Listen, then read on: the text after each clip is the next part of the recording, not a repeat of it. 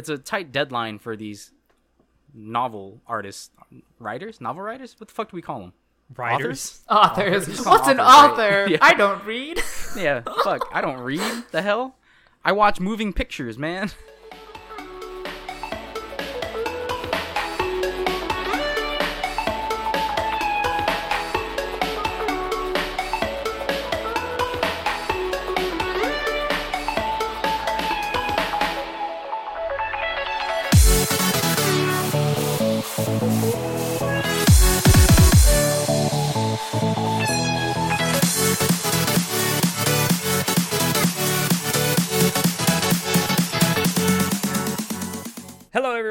Welcome to Anime Club After Dark, the podcast that delves into all things anime, manga, and otaku culture related. I'm your host, Alex, but you can call me Senpai. And joining me tonight, we have our czar of source material, John. Chick Fil A Okay.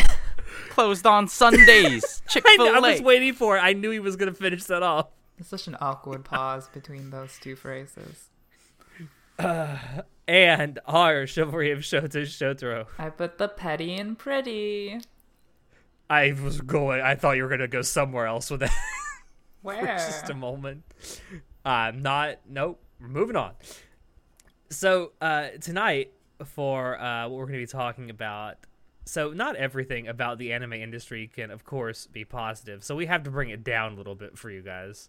Uh, so we're going to talk about some more negative aspects of the anime industry uh, that are, at least in our opinion, perhaps hurting it more than it needs to be hurt currently. Um, and also going to talk about how some of these things may affect the work that's actually produced by anime studios. So I want to start out with something that's been in the news a lot over the last, I would say, year or two, because there's been a lot more. The the people affected by this have been coming out more and more, and that's the idea of animators being overworked or underpaid for the uh, work that we do. So over the last couple years, there have been several reports that have come out of um, of animators collapsing at their desk, sleeping at work, being hospitalized for stress, and all kinds of crap. Um, because some of these uh, animators are working 50, 60, 70 hours a week sometimes, and a lot of them, because they're contract workers, don't get paid any overtime. They're getting paid a flat rate. So, I, let me So I'd like to oh, go ahead. I- I, I just want to point out something. If no one really knows about Japan, one thing they're really well known for is black companies. And How what that means is, well, it's black. It's called a black company because they will overwork you, underpay you, and you're kind of just expected to take it. Wait, right? are they called black And- companies because they're always in the black financially? That would be the red, not the black. No, red means you're no red means you're not making any money. And what is the black? Black means that you have a profit. That's weird. I know what you're talking about, Alex, but no, I don't know if they call it black company because of that. I thought I thought it was more of like it's black because it's like dark and ominous, like oh you're gonna be working as a slave Hmm. I forever thought it was black for these unknown because it's people. like the black market, so it's like not using ethical means. Maybe. Um, I just know that it's called. You don't want to work for black companies, but you kind of don't have a choice when it's kind of your only career path. See, I thought it's a very common I thing. was under the understanding that most, if not all, of Japan's companies worked like that, overworking their uh, employees. Well, not all. Like we talked about this on the Kill Annie podcast, where they don't actually overwork you. You have a set amount of hours you're supposed to work, and you're supposed to go home. But um, you see a lot of in manga and even in some animes about like salaryman. Like there, there is a lot of mistreatment. Like even what's what's that fucking? Oh my god, it escapes He's me. blanking. I'm blanking. Clear. Oh my god. Clear. Uh, someone who dies from overworking is like a typical trope you'll see in manga in certain ones, like even in isekai ones. I was gonna like, say, there's been a lot of isekai coming out with like salary men who just get fucking murdered. Like, oh, a, a good example of that, or, or not murdered, but you know, die. But um, a good example of that is um, uh, fucking Slime Tensei. He does get murdered, but he also complains right before he get murdered about how overworked he is. yeah, and so oh fuck, Death March. So Oh, yeah. uh, the the title even Death March means that in like a production company, like a software development company, their employees have to go through the Death March, which is we have a deadline to meet or we've released the product and it needs all support for as long as it is to fix all of the problems when it launches and that's what they call a death march Mm. so it's like people That's a really good analogy, though. yeah and it's it's a terrible thing and it's very common in japan it's kind of weird because you know coming from the good old us of a we have pretty decent working conditions depending on where you work you know if you work for a union there's a lot of Yeah. good compensation and what industry you work in. Yeah, so like w- our companies here can't work like the black companies in Japan because that's a violation of you know our worker rights. We have worker rights here. Uh, in Japan, you don't really got that. Yeah, it's almost like in Japan, labor law is like an afterthought. They're trying to change it slowly but surely. But you know, when you've got your ancient families who hold all your fucking companies with a stranglehold, it's it's hard to change. You know what I'm Yeah, saying? for sure. it's become so normal for them to have to work under these strenuous conditions and people collapsing and stuff. It's it's really not funny. Well, and you it know, happens way more than you think. It's funny you mention that because when child labor laws went into effect here in the U.S., there were a lot of people that said the same thing. Well, what are we going to do now for for workers? It's like you'll find new workers who are adults. You'll you'll you'll survive because you'll adapt to this. Yeah, but you know, they want to uh, make money without incurring a huge overhead. Yeah. Right. That's just plain business. And um, even for people like I know of stories of people who go like uh, who want to go to Japan. Right. There's companies out there like, hey, you want to go to come to Japan? Uh, just learn some Japanese and come teach English for us at our international schools. Well, if you guys don't know this, anyone listening in, there are a few companies you should research before you get into bed with them because there's some that don't compensate you for your work. Like you'll be instead of working a typical 8 or 10 hour shift at a school, they expect you to create up curriculum plans outside of work, outside of school hours on top of grading everything and doing everything yourself and then you're you know, instead of working 8 to 10 hours, you're working 14, 16 hour days nonstop and it's just a terrible experience. Like that's also not uncommon. Like black companies don't exist just for salarymen. They exist everywhere in the industry where any type of job can exist. Yeah, I- and that's their mentality of like we've opened our arms to you, so we're giving you this opportunity, so basically become our slave. And that's something I'm really against, you know, like fucking unionize, man. Um, so kind of going off the back, we're get, kind of getting away from anime, but going off the backs uh, back of what you said with um, these companies that will hire uh, people to come teach English. Um, I've heard of stories where uh, there's like a group of them; they'll go over all at the same time, and they end up in the same school. And like one will get fed up and quit and just go back home uh, if they can. And then the company will just expect one of the people that's still left behind to just take up the work of a second person for no additional money. Yeah, and this is also very common in the anime industry because everyone's treated like shit. You know, all the workers are being treated like garbage. Well, and it doesn't it doesn't help that that that a majority of animators are uh, independent contractors essentially that come and go throughout um, studios at will, and they can leave at any time. I mean, they're not necessarily you know forced to stay there because they don't work for the studio. And another thing is like there's a lot of even like there's a lot of peer pressure, okay?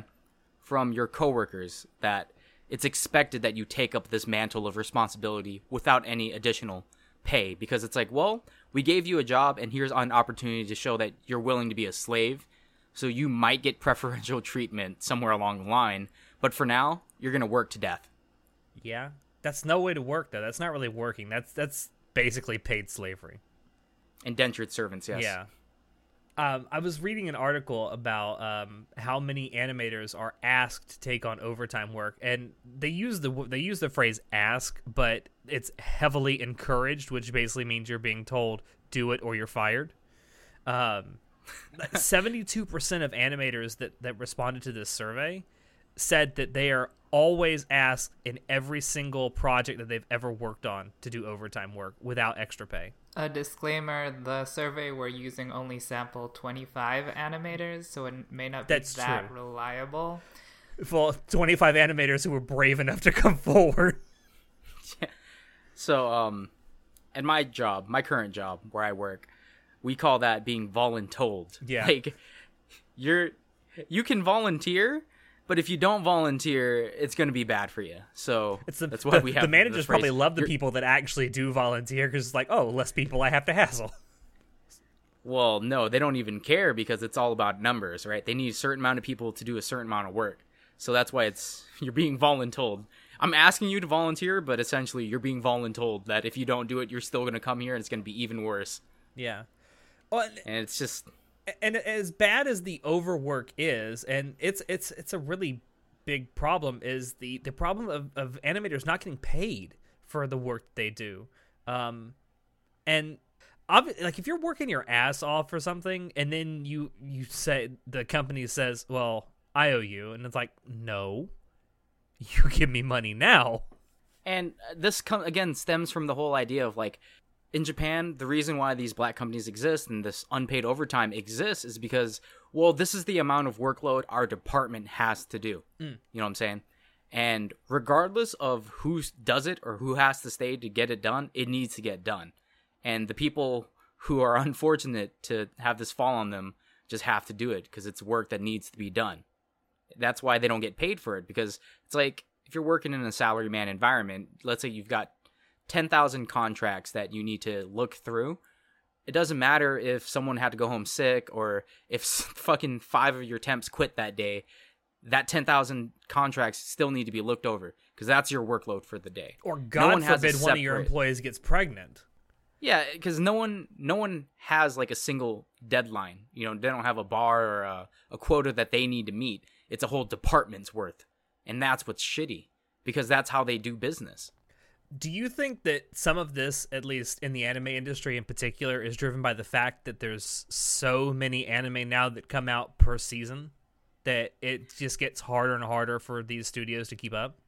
I think it's yeah, I would say so because you know when you've got fucking 30, 40 plus anime a season to crank out, that's a lot of things you need to do, you know, and animation isn't an easy job. There's so many different roles that need to be filled. There's a lot of things that need to get done and it's such a harsh industry that no one really wants to go into it.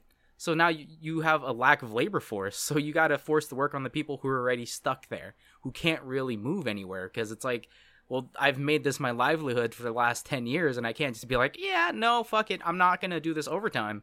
Because who's going to hire a contract worker who doesn't finish their work? Right? Yeah. And this comes back to the whole peer pressure thing. It's like you're being hired as a contract worker for fucking Aniplex or for, um, I don't know, any other studios that I can think of that are super big that can afford this. But yeah, it's like, Toei? well, you're small. Yeah, like Toei. You, you've got a small maybe 12 15 man team and only a couple of you are available to work but if you guys don't finish this contract out even you know because there's delay problems and you've got to work overtime you got to do it because you guys already got paid you're already hired as a contract if you don't finish it no one's going to want to hire you Yeah. And and it's it's almost it's it's worse I think for people in, in the anime industry or especially people anywhere who are in um, the arts because you think a lot of these animators probably went to school and got a degree in animation or art or production design or something like that. And let's say they get tired of this industry and they want to get out of it. What are they going to do? Like there's not going to be a stock brokerage firm that's going to hire an animator. Nope I mean, and It's all- you're, you're, you're relegated. You're relegated the, to um, basically starting over and doing entry level work somewhere, like mopping floors or something. Which you're not any. You're not really that much better off than where you were.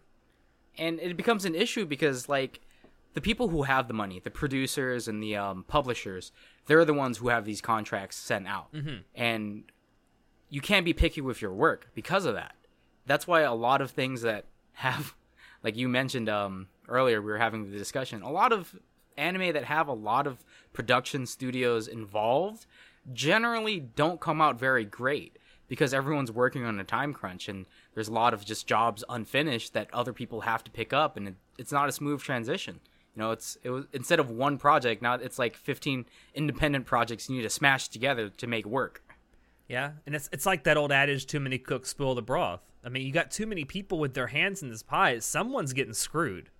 And it's probably not the people that are putting the most money into it. And with all these animators working basically, they're all freelance contractors. You know, it's hard to say no when oh, she's a fucking huge company like Toei or Aniplex or, or what A1. Uh, A1 approaches he's like, "Hey, we need some help on this show. Uh, you'll get this certain percentage of this money."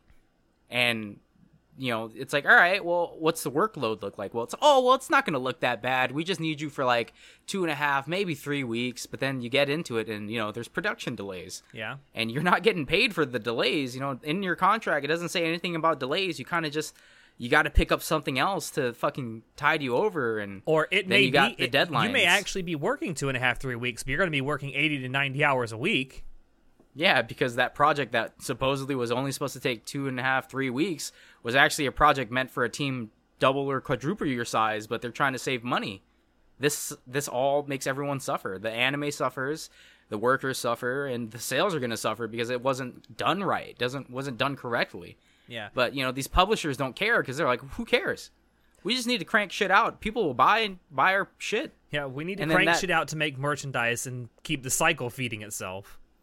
And that leads to the next problem like a lot of merchandise isn't even going to the production companies they're going to the publishers who have the rights to it Yeah. Or you know whatever you know, whatever company funds certain things that are on the production committee. Like you know Sony Music, if Sony Music's on your production committee, um, they're probably going to get most, if not all, the revenue for any of the soundtracks that are sold. So Exactly. Want So- to explain the production committee system so that Yeah, I guess I, I guess I should since we have mentioned Yeah. it. So um, it, that's something that's brought up a lot in in criticisms of the anime industry as it currently is. So and it's it's a pretty big thing. It, it may even warrant its own episode deep diving into it down the line. But I do kind of want to briefly go over what it is. So a production committee system is uh, probably put simply enough, a joint venture, a subsidiary company that is created or formed by various entities. So sometimes these can be um, like a music production company, a publishing company, a distribution company, a streaming service, a television uh, station, you know, whatever. They they can all come together in various ways, contribute various amounts of money to this uh, production committee, and then the production committee ends ends up pooling all this money to fund an anime pro- project. So they send that money to uh, well, they don't always send the money to the the studio, but they say, "All right, here's the money we've collected. This is your budget. Uh, make make this anime."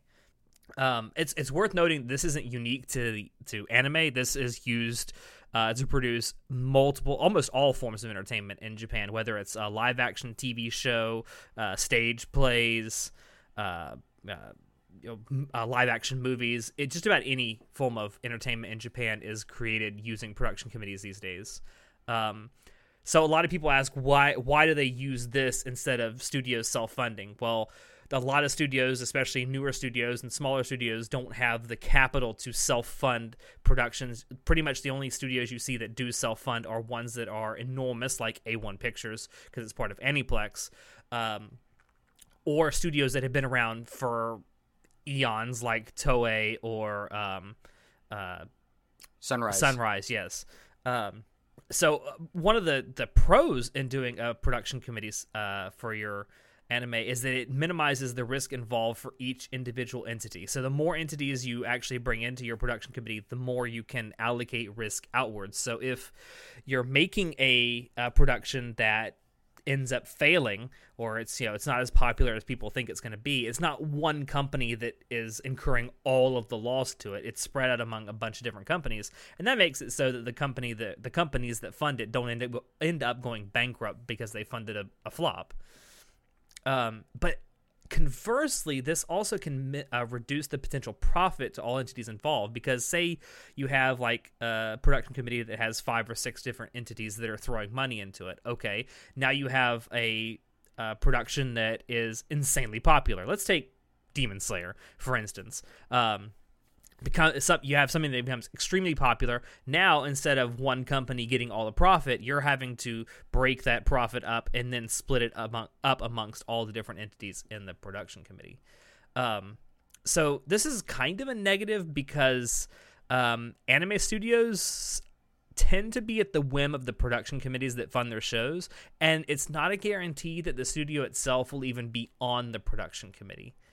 Um, and because of this, some studios cannot even directly profit from the anime that they make, like for like merchandise. They can't. They cannot directly profit off of it. So when when the money comes in for you know the profits for an anime production, it gets split up via contracts. You know, each entity says how much of a percentage they're willing to take as a profit.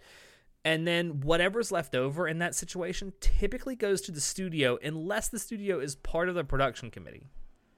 So it's not it's a great way to get things funded because you have a bunch of people coming in to, to fund something, but it's also bad because the studios themselves end up not owning the properties that they make.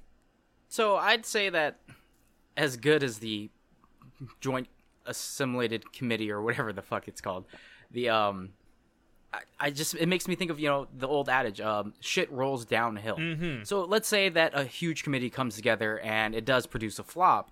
The ones at risk who brunt the financial would be the the investors sure.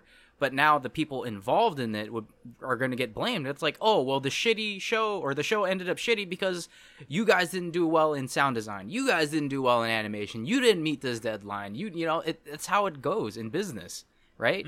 They're always going to get so even though sure they don't have to front the money and they get jobs and they have contract work to do they still have to pay a price Yeah. if it doesn't end good and the boons of it if it does become a successful show the companies involved don't get anything anyway so it's like it's not really a good thing that's why instead of saying it's kind of a negative it's definitely a negative Yeah. you know I, I will say Like, if I- there if there is one like overall positive, i especially if a uh, an anime studio isn't on the production committee, it means that if that anime studio produces something that does flop, the the studio itself is 100% protected from financial restitution because of it. Yeah, they're protected, but now who's gonna want to hire that studio? Hmm. You know what I'm saying? Mm-hmm. That's that's like why it's still a bad idea, man. Yeah. Um, it, it's funny because the the whole production committee thing started back in the 80s and it started with two two productions that are considered really good productions today and that's the movies Akira and Nausicaä The Valley of the Wind. Those were the two those are the first two anime productions that used committees. And it shows that yeah, you can make really profitable stuff using a committee, but it's not a guarantee.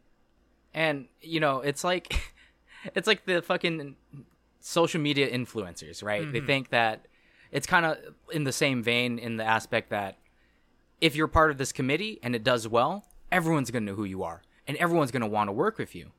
Right? Yeah. And that sounds great. And especially if you're on something like Akira, which was it's so widely known. Like everybody knows Akira. There's so many shows that pay homage to Akira with the bike, the jacket, and it's only good though if it works. And with the anime how it is in this day and age, sure it makes more money every year and year, but our production studios are seeing less and less of it. Like they're not getting an increase of it. Yeah, there was um, there was there was an article I read I want to say about a month or so ago about how it was saying that the anime industry as a whole has never been making more money than it is now, but there are more studios now that operate in the red than there have ever been. Yeah, because again, they're all fighting each other for work, so whoever gets the scraps gets it. Then they're being overworked and people don't want to do this job anymore. Yeah. It's it's it's a vicious cycle is what it is. Yep. Um, so one of the things I found in, in researching anime production committees, I found someone, bless them, who I believe works for Anime News Network, who compiled a um, a spreadsheet of uh, anime productions, TV anime productions over the last three years, and lists out all the different entities on the production committee. And you kind of mentioned this a little bit earlier. One thing I noticed is that the more entities that tend to be on your production committee, mm, kind of means your your project product that you're producing is kind of shitty. And again, I I just feel like when a studio, like take for example KyoAni, they do everything in house. The stuff that they publish is pretty decent. Like it's very rare for a production studio, in my opinion, to throw out like an eighty to ninety percent success rate for their shows. And that only works well because everyone knows KyoAni is like, oh, they animate beautifully, everything looks good, they usually have good stories. And it it works. But when you got other smaller studios that are kind of just like JC Works, um, that just kind of You mean pick JC up staff? whatever. J- yeah, JC staff, they kind of just pick up whatever and just try to crank out as much as possible because they have the funds to do it, I guess, and the the employees to do it. But they also contract a lot of people as well. And it's like the more contract people you have, the less money your company is going to get, which is also a negative of the whole um, super council thingy. And you know, when you have other companies like you were saying, Sony Records or like even uh, like Good Smile, if they're part of it, they're going to retain the rights to things that people are attracted to, Merchandise. like the merchandise. Exactly, which like- is which is let, let I mean let's be honest it's not the broadcast rights that make money in in the anime industry anymore it is the merchandise Yeah, definitely because merchandise is super expensive. Like um Blu-ray DVDs coming out for like 60 to 75 USD or whatever it is in Japanese money. it's uh it's fucking ridiculous. But, you know, fans will always buy stuff. And when you retain 100% of the merchandise rights, you're profiting a lot more than these animation studios are. And if the production is a flop, the merchandisers are sure they're not going to make money, but they're not fronting the blame. Everyone's going to blame the fucking studios, yeah and that's fucked. and sometimes they have little to nothing to do with it. A, a, a good example with the merchandise thing. So um, one of the things that I do, I'm, I'm I've I've every month I give a little money to Studio Trigger on Patreon, and if you have, I will say if you have some extra money, do throw it their way because they're a great studio with phenomenal people. Um, and one of the things they do, they try to do it monthly, but it's usually every two months. Is they do a live stream where they have an animator come on and they do like a live drawing. And in the process of this, what they do is they'll they'll uh, ask for questions from the people watching and the people who uh, fund them through Patreon. And there was a question that someone asked uh, a few months ago when they were doing a live stream that I found really telling. Um, and it was it was a question about Little Witch Academia. So Little Witch Academia was an anime that was produced by Studio Trigger. It was uh, pretty successful. It was well received in both Japan and in North America. Um, and but there hasn't to date there really hasn't been much in the way of officially licensed merchandise for Little Witch Academia. Um, it, and as far as I know, there's still not a way to uh, purchase Little Witch Academia like on Blu-ray outside of Japan. Um, Isn't it but on the question was asked, Netflix? huh? It, yeah, it's on Netflix. Um, that and that may be why. Um, but one of the questions that was asked was why there hasn't been a whole lot of merchandise being produced for Little Witch Academia, even though it was pretty successful both in Japan and in North America. And the question or the, the answer that they gave was because the production committee says we can't do it. Like there's there's like concepts that have been drawn up for Little Witch Academia merchandise that have been like leaked on Twitter and such, but the production committee says no, we don't see any profit in this. Even though the studio wants to produce this merchandise, the pr- the production committee will not let them. That's that can't be good. Like that, I just don't see that as a net good thing. Yeah, because unlike here in America, where we have like um, intellectual property rights and you can sign contracts to get like royalties based off of your IPs, they don't have that type of protection over there. Not in the same sense that we do. It's slightly different. Yeah. Well, And that's because in these production committees, the ones who are fronting all of it, you know what I'm saying? That's what they have to give up to have all their investors come in. Well- And that's why it's, you know, a deal with the fucking devil. Yeah, well, these these these, these um, different production companies and stuff, they hold onto their IPs in Japan like a fucking hawk. It's like, no, you can't license this. No, even if you can help us make money off this, no, it's ours. Yeah, the biggest Um, problem I'm seeing with the production committees is that it makes the anime studios themselves not really sustainable because like they're basically the bitch of the committees. Like they're basically contract workers because they just do the work, they get the flat payment and they don't get any further profits from whether the show succeeds or not, which like you said is good if it flops, but like how are these studios to grow and eventually come into a more self-sustaining uh business model? Like there's no way out of this. This is like a self-perpetuating hole that they're being trying that it's impossible to climb out of and th- that they've got themselves into um and these studios i don't see a way for them to become independent and actually like thrive off their own distinctive work if this keeps if this model keeps uh being the main model that anime studios work by It's almost like they're being asked to dig their own ten foot grave. That's like that's that's what it's like. I mean, And something very similar to this is um, in the video game industry. It's very similar where you have um, developing companies like Visceral Games. Uh, they they made Dead Space, my, one of my most favorite fucking RPG series. It's not, eh, it's like sci-fi horror RPG, but I fucking love Dead Space one and two. Uh, Dead Space three is an example of how they were bought out by EA. Visceral was owned by EA, and EA's producers were like, "Hey, we kind of want to make money, so let's insert this shitty type of like evolving gameplay. It's going to be revolutionary, and we're going to slap microtransactions in it." And it just became a flop because it's like this feels lazy, uninspired, and why the fuck did I just pay sixty dollars for a fucking video game and I can't even play it because you want me to spend more money to just play the fucking game? Like what?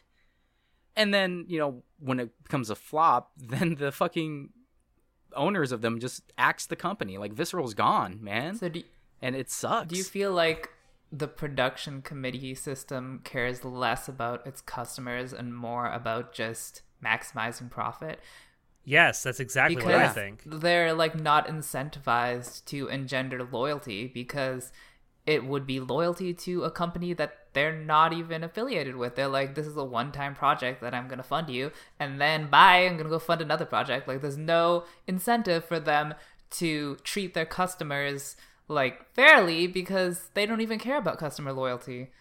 So that's No, another problem. because they know that there's this giant pool that people always want to fill, right? Like they have a void in anime where it's like, oh, I like this show, I want some merchandise, I want this, I want that. And as long as the committee gets their cut, they really don't care what happens to anyone else involved. Because it's like, well, you did the work and people like our shit and we're making a shit ton of money. Uh, maybe we'll toss some scraps your way later. Like that's that's how that's what it boils down to. And that's if you do everything we say and if we make money. Yeah, it's a lot of ifs and it's a lot of it's just a lot of bad, man. Like It also invites something that has been happening. Um, but this is actually something that's been happening for a little while now in in Hollywood here in the U.S. Um, so uh, there have been a fair amount of uh, Chinese uh, like capital for like uh, God, what's the word? Uh, financial capital firms that have started to uh, fund production of Hollywood movies, and you can kind of tell when this has been done, especially if there's like really odd, uh, like Chinese product placement in a movie that doesn't seem to make a whole lot of sense. You can you can pretty much tell that a Chinese company has put a bunch of money into it. My fear with this the committee system is that this is going to start happening to to anime. And I mean, there are some Chinese uh, like startups and capital firms that have been in some anime productions already, but my my fear is that with everything going on in China right now, um, there's gonna be a push to maybe insert like like mess with the artistic integrity of what's being created um and insert stuff that's like you know chinese product placement or pro chinese government propaganda i've just banned that's my in fear. China. yeah banned, in china in China. That's my fear, though. I mean, because there there have already been there's already examples out there of um, members of production committees that have affected the actual um, content that goes into the anime. A good example of this is um, Grimgar. So if you watched the anime uh, adaptation of Grimgar, what I forget what the full title was, but um, Illusions and Ash. something something Ash. I forget. There's Ash is in it somewhere. Um, I, I swear it's Grimgar of Illusions and Ash. something like that. Um, but anyway, um, something that a lot of people noticed about that anime production is there were a, a fair number of insert songs, and the reason for that is one of the uh, entities in the production com- or the production committee that put in the most money was Sony Music, and they wanted to be able to sell more soundtracks. I mean, So but The just- all I- of the I- music I- I in just- that show was by one artist. Yeah, but they they but I'm saying that Sony Music asked them to put more insert songs into the anime production. Okay. I mean, they're only gonna profit off that one artist. Yeah, but they're profiting regardless. Yeah. And they asked they asked the uh, the animators to put it in when it wasn't there in the first place. That's my point. What? I mean, there's nothing stopping any other entity from going in and saying, "Hey, um, you know, one of our partners is like Toyota. Would you mind putting a bunch of Toyotas in the background?" Main character gets isekai'd by a Toyota truck, gets hit by a Tacoma or a Tundra. or hell, you I'm saw down, that, dude. You saw that in Dimension W. Like there were Toyotas everywhere. down. Yeah, but the Supra is cool, so I'm gonna, you know, there's there's sometimes where I'm okay with it. I'm I'm gonna let it slide. That's a fucking Supra, bro. Come on, like, but yeah, it was super. Um, yeah, that product placement was pretty bad. It had nothing relevant to the story other than this is a car, but we're gonna make sure you know that it's a fucking Supra. Also, um, I looked up Grimgar. So it's uh it's called Grimgar of Fantasy and Ash. Fantasy and Ash. Okay, I knew Ash was in there somewhere. So that's the official translation. However, it's literally translated as Grimgar Ashes and Illusions. Okay. So I was right. Sure. Ash is in both of them though, so I feel like I was right. Anyway, that that's my biggest fear is that there's gonna they're they're gonna start letting these companies in there that clearly don't have the best interest of the actual final product in mind. All they see is a way to make money, and maybe further their own agenda. Yeah, that's that's definitely one of the bigger issues with all these production committees going forward, and especially in an industry that grows like was it thirteen percent or eighteen percent from last year or whatever the fucking statistic It's something was. something like that percentage. I don't remember the exact It's- percentage though. it's a pretty decent growth and you know how are studios operating at worse levels than before and then you look at the production committees and you now start to understand oh that's why because all these companies want to invest because they just want their money they want their piece of the pie like fuck the people who actually do the hard work we gave you the startup capital so we should get more Yeah. it's like it's fucked man and hell going back to the the concept of underpaid animators i mean when when it's the the animation studio who contracts out the animators to pay being the last ones that get paid in the committee system no wonder the the animators are underpaid they're fighting for the scraps that are left over from the committee system So, what would you say would be a good solution to all this, though? Because it was established such a long time ago, and this is just, you know, this is what happens. Well, this is how the industry has always been, yeah right? Or well not hasn't always becoming- been but it has been that way Yeah, for but- almost well over 30 years now Well, we established that this way worked in the past, and it's still working for us who are profiting. Mm-hmm. But they don't really care about the suffering of other people involved. I feel, I would say- Like, how would Go ahead. i don't think there's one i don't think there's one way to solve it if that's what you're going after Yeah, I mean, we've touched on this a little bit before about like maybe we should all just self fund, but I don't know how that would work really well for a bunch of studios because, you know, not every studio is a love of every like one out there. Like Trigger has a fucking undying fan base that's willing to throw does money their KyoAni. way. KyoAni has an undying fan base and it's hard for studios that are smaller to even get a part of that because they're not big enough and they don't always produce fucking game changing shows that blows everyone out of the water. were you going to say something show I think a possible solution would be considering the option of negotiating with an international entities such as Crunchyroll, Netflix, and Amazon. And obviously, they can't be like the only entities that are funding everything, but I feel that they might be more likely to maybe give more um, profits to the studios than the production committee system that is currently in Japan. And even if they aren't going, like, obviously they can't fund everything, but even just the ability for the studios to say to the production to the actual Japanese committees, the studios could be like, "Oh, you want to give us these unfavorable terms? Well, why don't we just go to Netflix or why don't we just go to this other random international studio and then you know be more harder with your So threatening them with deep yes, pockets. Like just the existence of an alternative may be able you may be able to strong handle that's not strong arm a better uh deal with these committees because like you're gonna still have to deal with the committees. You can't just like go cold, cold turkey break out of them. But eventually, if you start sharing profits, you may be able to self fund at some later date once you build up your own capital. So that might be a something they could do. So my issue with that is that when you try to leverage a situation like that, these committees who hold the high ground will just blacklist you. Like, let's say you do go on an adventure and Netflix or Crunchyroll or Amazon even picks you up and helps you for one or two seasons of a show. What happens after that? Because they're not always gonna, you know, they're they're just like other businesses. If it turns out to be a flop, they're not gonna care. They don't want to do it again. So now you're back with your fucking tail between your legs to these com- committees who are just like, well, you said no to us in our terms, and you went over to them and you thought they were to fund you forever, but they didn't. And that's a fear that a lot of these um, studios face that they can't just rely on some people to like come their way and give them a bone every now and then.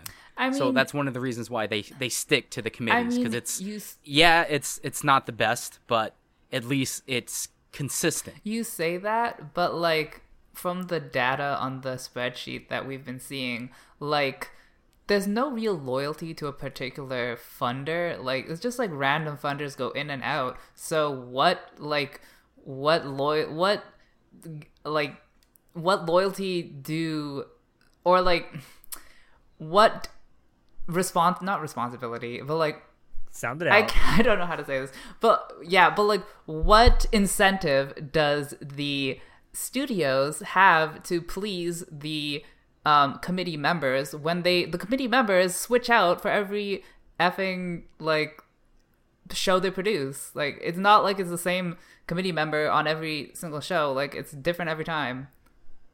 Because the committee members are a united front. And if they're the ones who decide that, you know what, you guys turned your back on the committee, no one in the committee is going to be willing to work with What you. do you mean turn them back their on the committee? Because they have so many people coming in and out of the committee. You know what I'm saying? What? That if they wrong just one like set of people on the committee, that no one else that goes into the committee is going to make an enemy of themselves. Because if you're part of the committee that funds it- sentence. My point is if just because the committees don't show loyalty to you as an anime studio they still will fund you as long as people know you're willing to work like a fucking dog. They'll still throw you a bone more often than someone like netflix or crunchyroll or amazon would because they don't go on ventures as often as the people in the committee. That's what i'm saying. There's more reliable work from the committee. Okay.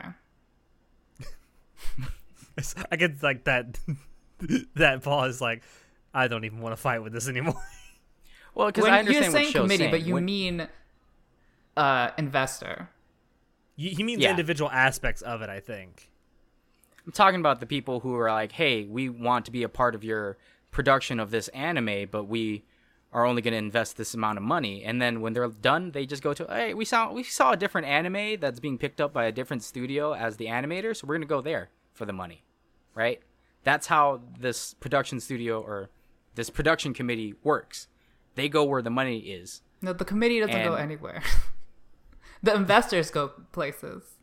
Yeah, investors. Swap everything I said for Oh, investors. God. I'm going to this is go why back. I'm confused. I meant the investors. My bad. so wait, so you're saying that okay? So if you like fuck over one investor and be like, I don't want these terms, then what's gonna happen?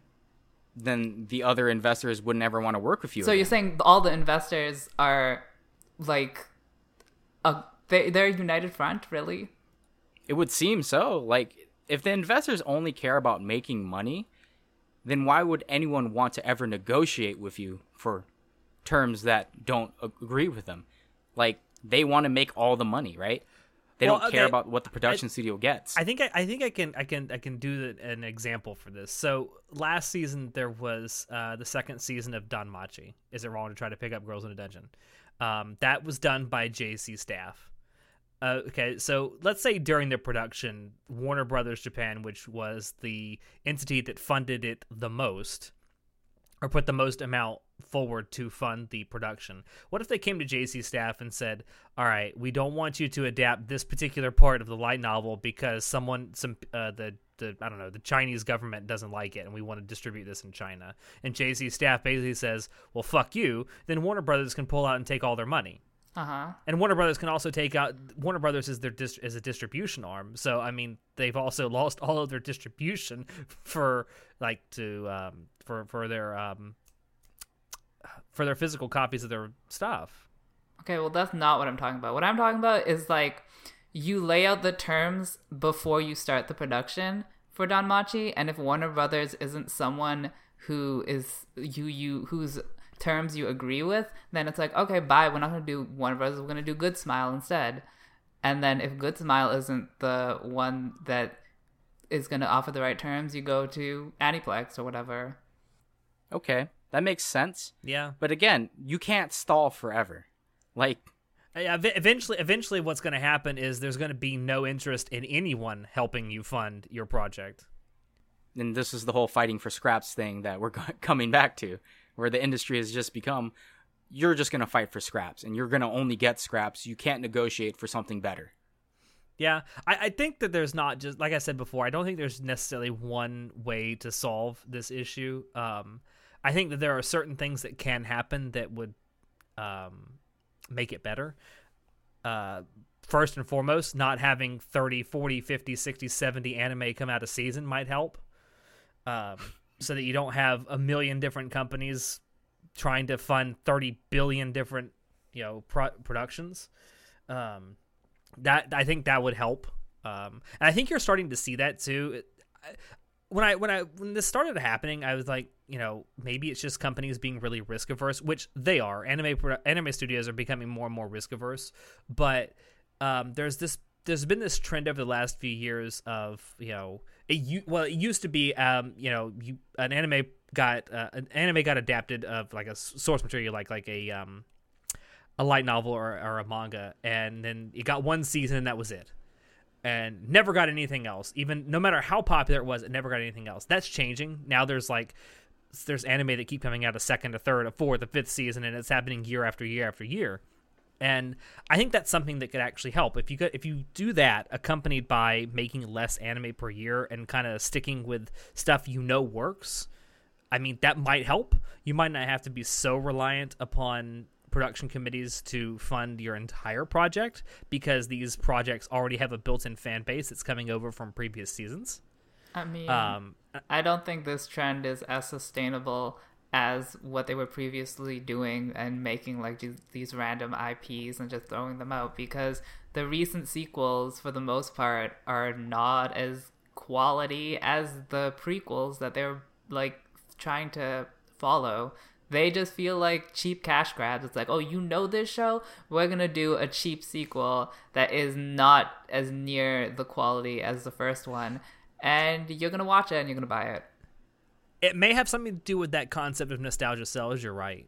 I mean, I you you may be right about that. Um, but I'd also think going back to what I was saying. In in addition to doing that, I would say um, rework all these contracts with the production committees to allow anime studios, if they'd like, to create, sell, and distribute their own merchandise for the shows that they make How? By by negotiating that in a contract. But like, why? Why wouldn't they do that? Like, what would allow them to do that now that they haven't been able to do that since? Contracts. I think what Alex is saying is that it's just like your idea where the animation studio is like, hey, before we start on getting in bed with the production committee and all these people involved in doing what you want, let's write a fucking contract that states our terms more favorably. Yeah. Like, Well, I was saying that you hold them hostage and say, if you don't agree with this contract, I'm going to go international for my funding.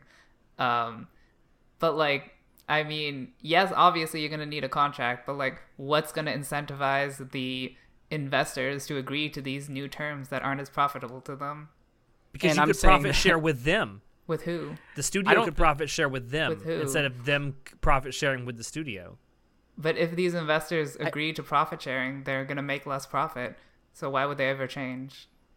but they, no, they wouldn't necessarily make less profit. They could make more profit because let's say, okay, let's say that Good Smile is on a production committee for a show, right?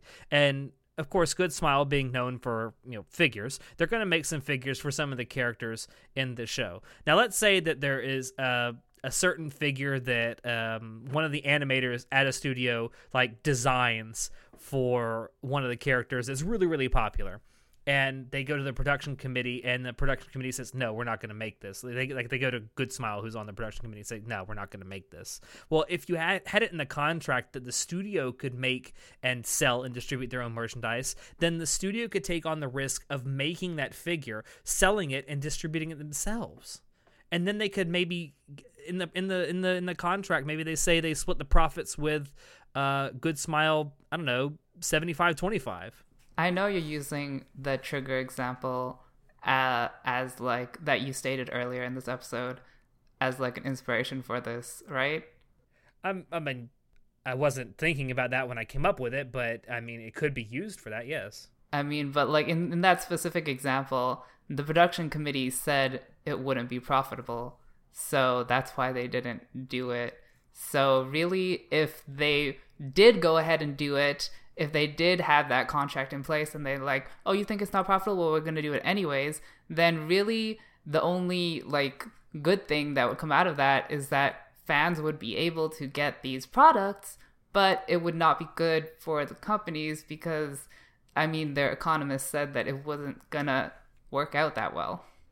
I, I don't know. I, I think that I think that there's there's room for both though. I think there, there I think there's room for giving anime studios leeway to come up with their own merchandise. You think that anime studios will have ideas that in marketing that will be more profitable for their IPs rather than the production committees? I think they might. I don't. I don't think. I'm not going to sit here and say that 100% of the time everything that they come up with is going to sell like hotcakes. No, but I think that um, the the animators are more invested in what they're making than the production companies are because it's the animators that are it's their blood sweat and tears that are making the anime. You might be right. I personally don't think that uh, the production studios or yeah the the anime studios themselves would make more money if they were in charge of their own marketing but that's just my opinion. Yeah i'd say one of the boons of having the committee is that they have more resources to do shit they mm. have the relations with everyone. But when you've got a committee that's like, nah, we don't want to do that, then it kind of just gets fucked, right? Yeah. I mean, like, like a good ex- another good example, like just say you wanted to make a poster and sell it, like of one of your characters or a group of your characters, and the production committee says, "Nah," like, well, actually, why? if the production committee is thinking about, like, for example, the Chinese government or like motives that have nothing to do with profit, then yes, it would be a good idea for the anime studio to make decisions not based on politics or company reputation that is not them, um, and just do uh, decisions for pure profit that they would benefit from. In that case, yes, I can see why it would be a good idea for them to be in charge of their own marketing. Yeah, I mean, and you never know who's going to be on your production committee. Okay. I mean, it could be someone who doesn't have the best interest of the people you're making the anime for. Yeah, sometimes the production committee is concerned with more than just profit. They're also concerned about other things, and that's definitely something that can be solved if the anime studio is in charge of what they can and cannot sell. So yeah, yeah. I it just it seems so sad to me. We, we think of we think of things like I don't know, K. Well, K-on's a bad example because um, that's KyoAni. We think of something like Kill la Kill as a trigger property, but they own so little of that IP that it's not even really fair to call it a trigger property. It's the property of the production committee that funded it. So, all I really think is that this is a podcast about three men who are trying to save anime. We're trying to save anime, guys. Notice how I keep going to trigger examples for saving anime too. yeah, I mean, it's just it's frustrating because I, I think I, I I hate to speak for you guys, but I think the three of us here we love anime. We want to see this industry grow and succeed, but the the trajectory it's on does not actually seem like a viable strategy for long term success. Nope. Yeah, and the whole like, well, if it ain't broke, don't fix it. I'm like, yeah, but it's wearing down, man. It's, so leaking. broken that your fucking animators are jumping off roofs. Oh god, yeah, that happened. And it's hard it's really hard to try to come up with a solution cuz for one, I am not a professional accountant. um I didn't go to college for this. But it just, you know, it it just pains me to see that all of these studios seem to be so stressed out and working for such shit pay and such shit conditions. Like I just don't I don't I don't like seeing that. Yeah. I, I don't either. I mean, these people, these animators and these artists, I mean, they, they're doing this because they love art. They love creating this shit. And it seems so. It seems so bad to just throw them under the bus. And it is. They're, throw, it's, they're being thrown under the bus. Um, they're, they're, they're being. It's, it's so frustrating. I mean, because I know that these people love what they do and they want to keep doing it, but not at the expense of their own lives and livelihood any closing thoughts? Uh, show. I like I like how you're like, let's end this now. We're at the hour mark. Let's go. no, it just seems like we've run out of uh, things to complain about, and I mean, it's pretty apparent all the negative aspects, right? Yeah, we've well, there, debated there between is one, solutions. There is one bullet point we have written down here that we haven't talked about. Although I think this is more geared toward the two of you because you guys are more uh, source material whores than I am. Are we? Okay. Uh, we've just. Am I? I just wrote this down as just a side point of another thing that is inadequate about the industry, but more relevant to the Western uh, aspect of the industry, in that a lot of manga. First of all, a lot of manga does not get translated officially. Second of all, the yeah. manga that or light novels, especially light novels, don't get translated even less. Um, and a lot of source material, even though, even if it does get translated, it's like three to three months to a year after it's come out in Japan. Overlord. And that's just that's not really like what that's not a practical way to have the product be served to the customers because I mean I know we I'm we've talked about this before but like translate like independent fanlations come out for manga like the week of or not the week of like couple days after and for light novels. Or sometimes the day yeah, of. and for light novels for books they come out like within a month. And what are the official publishers doing? The official publishers that have like a large name behind them that have all this money but will refuse to like invest anything in these products. And you know maybe if you invest more you'll get more return because who's going to buy a light novel translation that's like a year after it's been released in Japan Oh, oh, the thing that bugs me because I read light novels more often than I do manga is the, the when uh like someone like Yen Press or whatever will announce that they've acquired the license to a new light novel, and then they won't release the first volume for like a year and a half to two years. So it's like, who's gonna buy it at so, that point? the thing is, though, you got to understand that a lot of anime is made to sell the manga or the the novels, right? Mm-hmm. That's kind of the main point of making it. It's popular enough that they think if they make an anime adaptation, it's going to drive up the sales of the manga or the light novel, which generally is true. That's exactly what happens when an anime comes out. And for a lot of companies that do translations, they just don't know how popular it'll be. You know, they don't want to translate, acquire a license for something that they're going to have to have for a couple years and translate and spend all the time thinking about like um distribution and stuff like that and not get a good return within uh, a couple years or so that's I, I I personally think that's how it is, just because it's it seems like they don't want to get in bed with something that they don't think is gonna last. So they just give us like a half-assed product. I mean, it's like okay, yeah, like you're killing yourself before you've even tried. Like, oh, this isn't gonna, this might not be a profitable venture. Let's not even try. Just like maybe that's a self fulfilling prophecy. Maybe. Yeah. maybe people need to understand that this is a form of entertainment. Entertainment has always been big to humans, right? We love entertainment, and that We love fiction, that's for sure. sometimes maybe you need to, you know, take the cost, man. Maybe it'll be a good venture. You don't know. Your expert analysts don't know about the future. Like, especially with the internet culture we have nowadays, we don't know what is going to become a hit. Like, it, it's some, there are some franchises that just become an overnight sensation that no one even cared about until it got an anime. And it's hard to picture that. Like, an example is One Punch Man.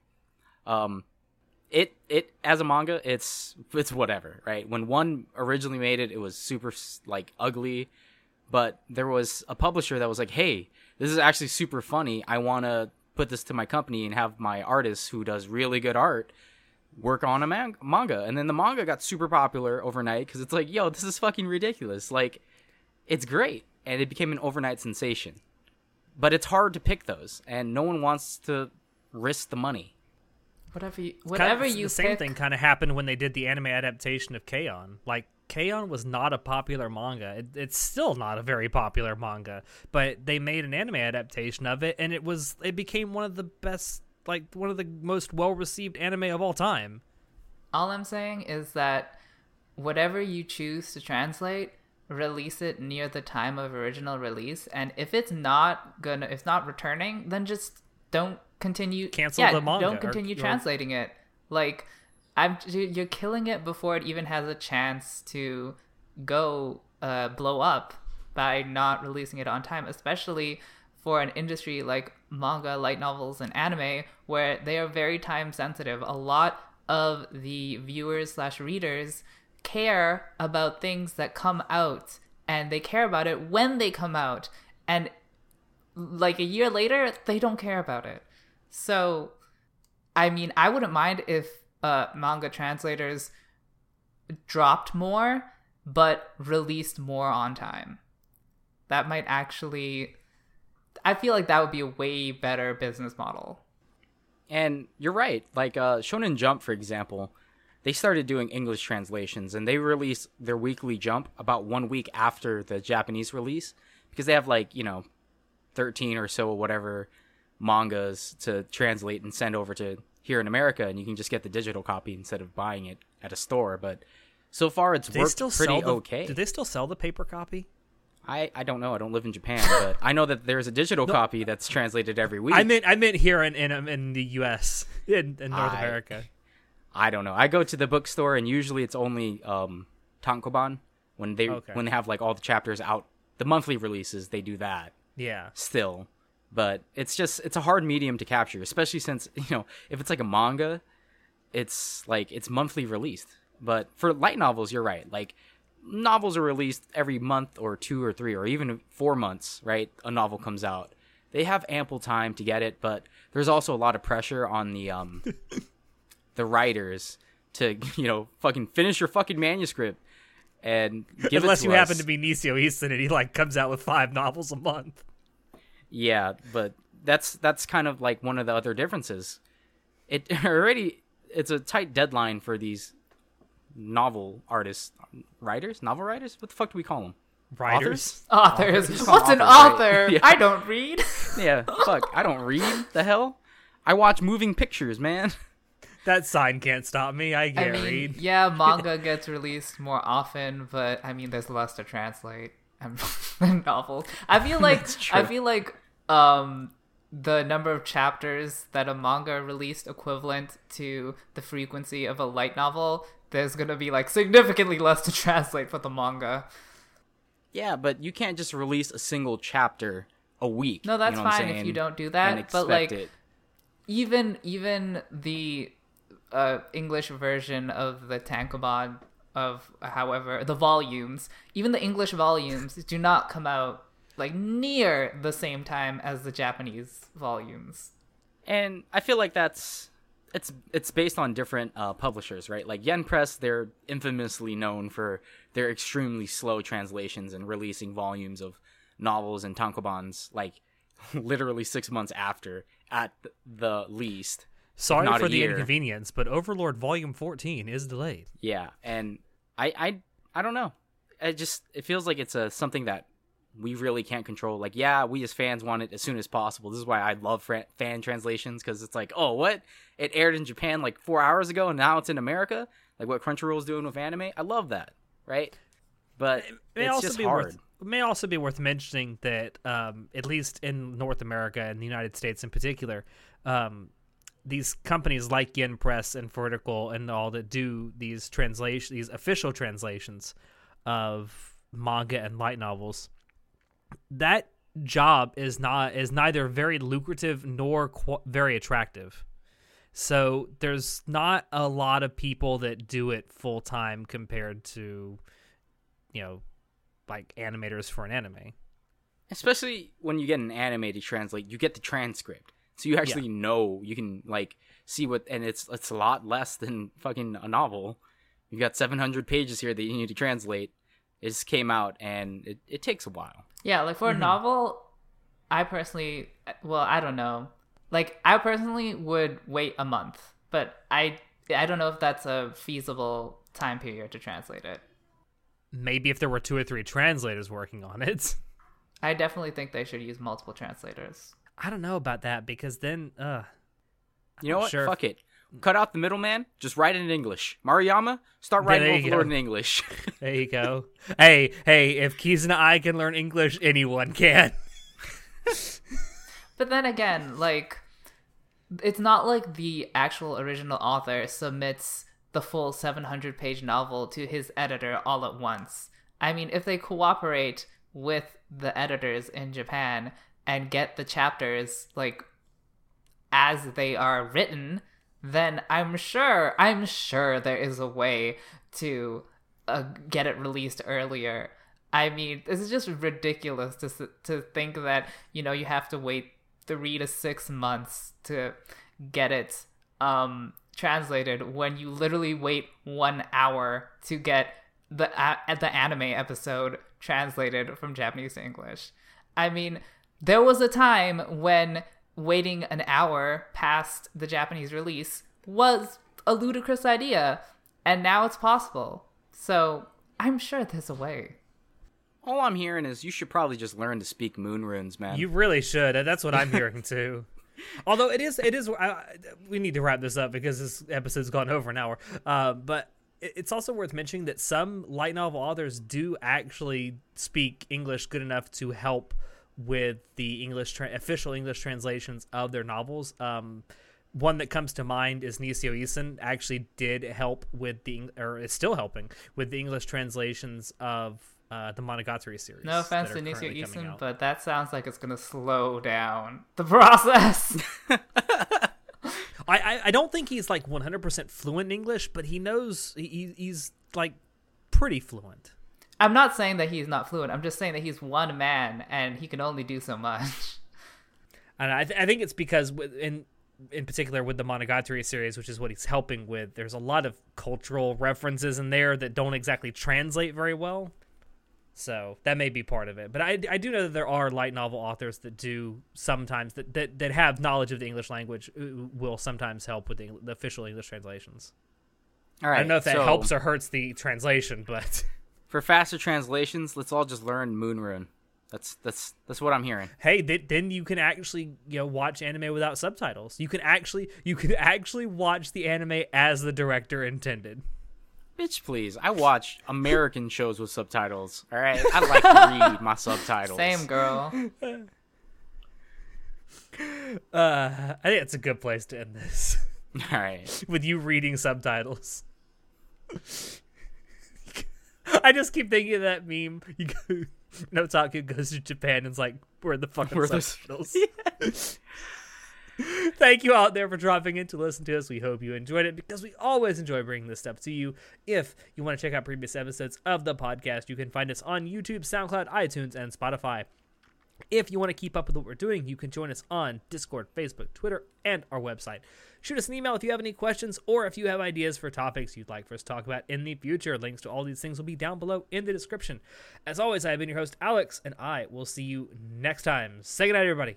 Good night, everybody. I don't know what that accent was, but it was offensive. I, I don't remember where it's from now. Fuck. Was it? It's one of those Adam Sandler films, right? I, I you're asking me. You get the fucking impression.